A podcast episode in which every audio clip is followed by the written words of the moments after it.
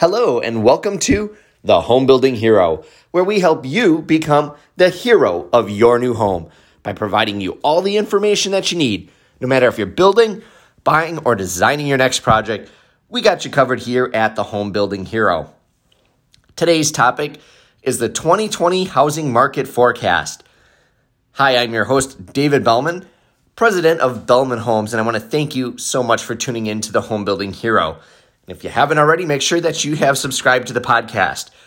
Wherever you've listened to it, all you have to do is look for Home Building Hero, three words, hit subscribe, and you'll get notified every time we drop a new episode. So, if you've uh, listened to the podcast before, you'll know that I have done a housing market forecast, and I've done this in the past. Last year was the first time I did it on a podcast. I've done it before in blogs and articles, and I've been a featured panelist before uh, at different universities, just talking about the housing market.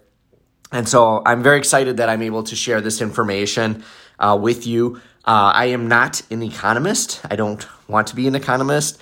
Uh, so you know, take take everything I say with a grain of salt. But what I do is I try and find information from last year and and what happened in 2019 in the market to try and generally shape what happened. And then I kind of look forward to the conditions that we see right now and uh, give you my thoughts on the market. So that is how I kind of come up with my housing market forecast. And this is literally boots on the ground. Um, I'm in the industry, I'm a builder, a realtor, and a land developer. And that's where um, I, I, get a lot of my information. I use the resources that I have. I'm very active at my associations and uh, I get a lot of information. So some of this will be local and some of it will be national news. So, first and foremost, let's look back at 2019. Now, if you remember 2019, it was kind of a weird year. It started off kind of with a stutter. We had the government shutdown when the, the industry first kind of kicked off.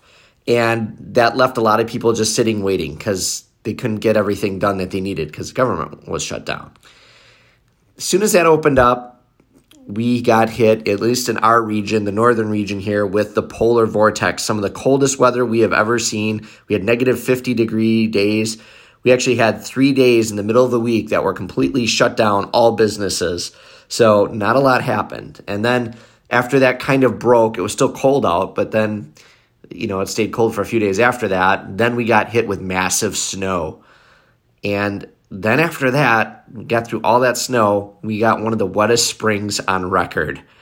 So this first quarter into the first half of the year, buyer activity was pretty slow because they just didn't even want to leave their house. So that definitely impacted our market.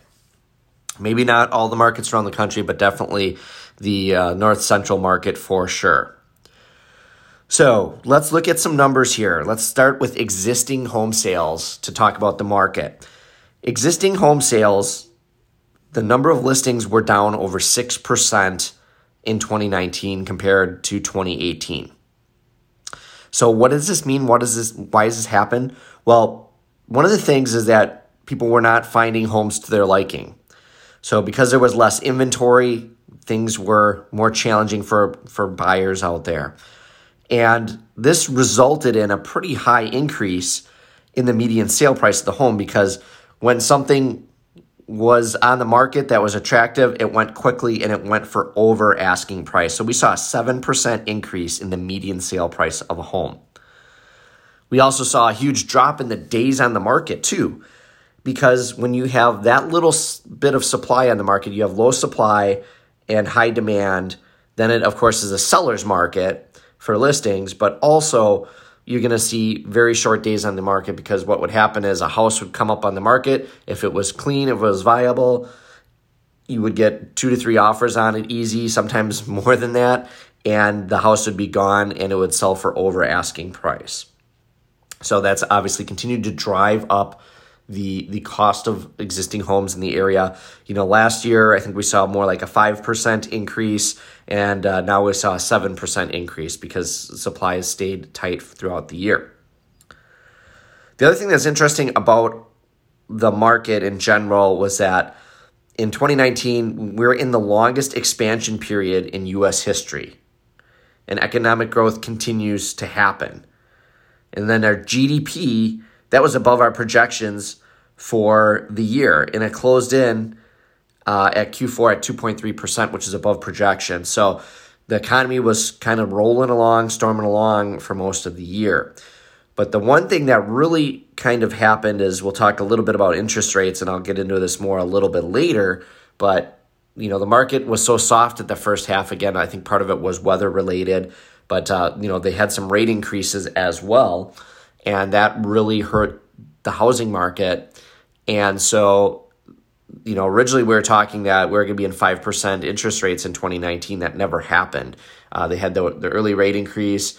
The market basically did not respond positively at all. It went kind of cold, literally and figuratively, and then um, they ended up softening the interest rates throughout the year, and we still have very low interest rates.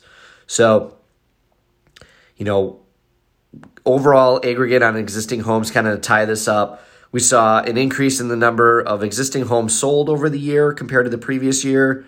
The average sale price climbed over 4.2%, and the average days on the market went down to like 32 days on average for days on the market. And we're still in that you know, four months of inventory roughly, and a healthy market is six months, especially in the Wisconsin market. So that is pretty interesting um, in and of itself. Let's talk about new home sales. So, new home sales uh, were also hit pretty hard at the beginning of the year. Again, the weather was a huge factor for buyer activity. It pretty much cut out most buyer activity. People that buy new homes, they still go out and look at them. And when they're not able to go out and look at the homes and look at the floor plans, uh, that will restrict activity. And then the other things that were really affecting new home construction are the pricing. Because 2018 was a massive year for tariffs. We had it on lumber, we had it on steel, uh, we had it on Chinese products, and these were not small tariffs. The lumber tariff was 20%. Uh, the steel one, I believe, was 25%, and then the Chinese tariff was 25%. So those are huge, huge costs, and there's a lot of all those components in a home, and that has had a massive, massive effect on pricing. So new homes increased even higher than existing homes. You know, the lumber tariff alone added probably $9,000 to the cost of a new home in our market here. And uh, the steel added a couple thousand dollars, and then the Chinese tariffs you think of all the products that uh, are affected by that, that was also probably in the nine to ten thousand dollar range as well. So you know you're talking you know over twenty thousand dollars in material increases, and then you look at the labor situation, which is also very difficult right now, and you have some issues because labor went up several percent as well. And then last but not least, you also saw a huge challenge with land availability.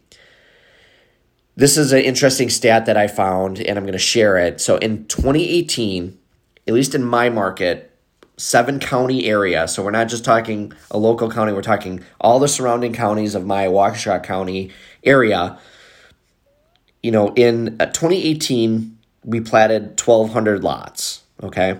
So not a ton, but platted 1,200 lots. In 2019, the following year, when the market's been so good, we only platted 783 lots. We used to plant, you know, probably close to three to 4,000 lots in that seven county area uh, in, in, a healthy year in a really strong year. So we're not creating that land. We're permitting more homes than we were, but we're not creating those lots. So what that means is that there will be a lot shortage forthcoming in the future here, and lot prices are expected to continue to climb. It's taking longer to create subdivisions and take longer to, um, you know, make make new lots, and they're costing more money, and it's it's driving up the cost of homes uh, pretty heavily.